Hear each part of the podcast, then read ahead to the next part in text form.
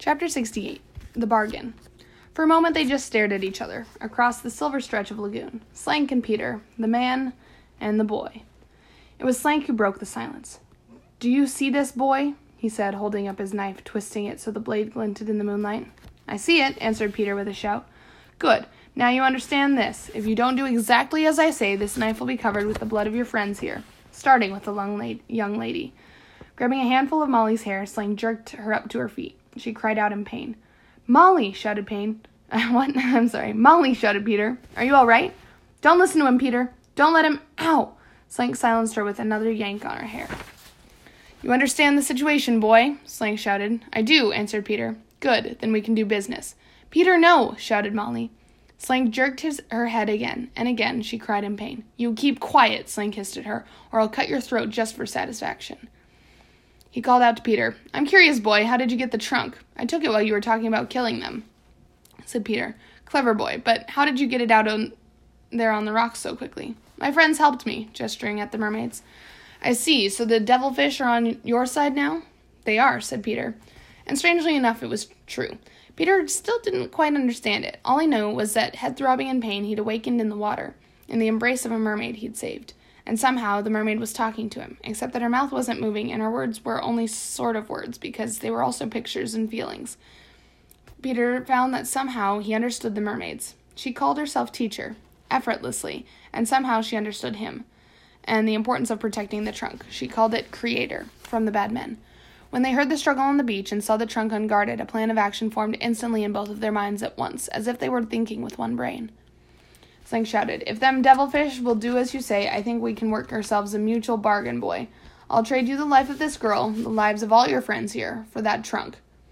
Molly started to shout something, but Slank clapped her hand over her mouth. His hand over her mouth. The lagoon was silent, except for the low hiss of the gentle surf and the rumble of the distant waterfall. "All right," said Peter.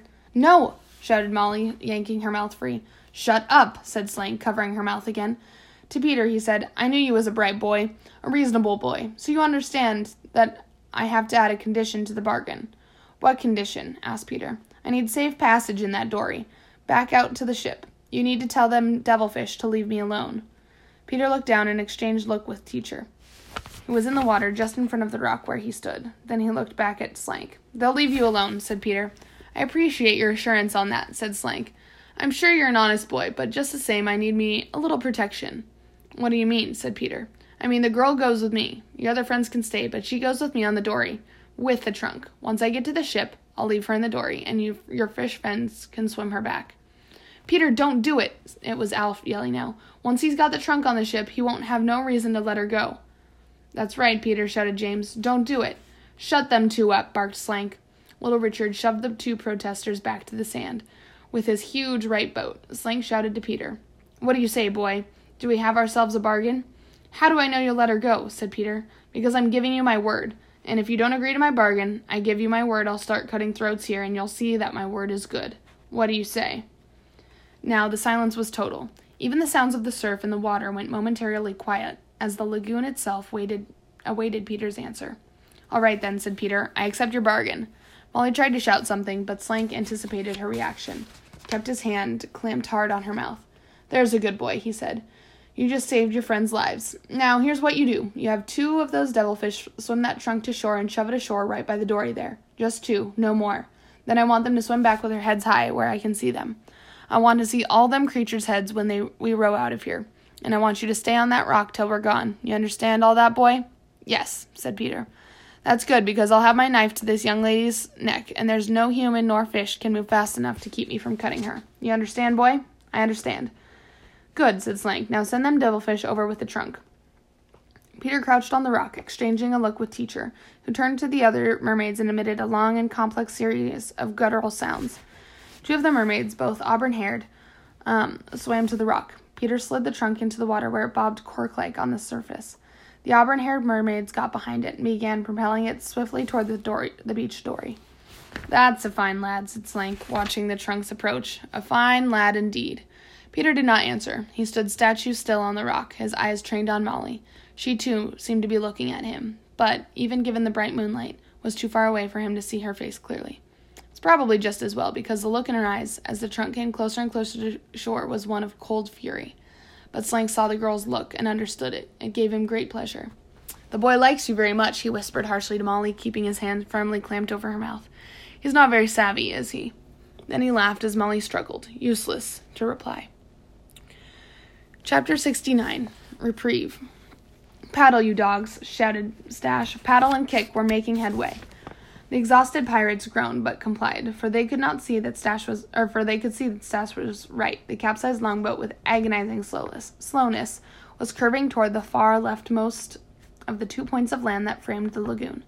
As veteran seamen, they all understood the urgency of the situation. If they could not push the longboat over to the point in time, the current would sweep them past it and out to sea. So paddle and kick they did, as Stash's urging. So desperate was the situation that even Stash, tucking his sword into his belt, paddled and kicked. It was unheard of, the great pirate himself reduced to this. They were nearly even with the end of the point now. It loomed in the moonlight, 50 yards away. Too far. None of them could swim that distance. Most of them, typically for pirates, could not swim at all. "Captain," cried Schmidt, "we ain't gonna make it." "Paddle and kick," roared Stash in response. But he, too, saw that it was hopeless. They were clearly past the point now. He considered his options. If he could right the capsized longboat and bail it, he might have a chance to survive. But there were 10 men clinging to the overturned hull. Too many to get the boat floating again. He'd have to get rid of some. "You men on the side, let go." The pirates closest to Stash, there were 5 of them, stared back at him, too stunned to answer. "I said let go," shouted Stash, awkwardly drawing his sword. "But Captain," protested the man. "If we—" "Let go," roared Stash, making his point by clubbing the man's hand on the hilt of his sword. The pirate screamed in pain and released the boat, sliding back into the water.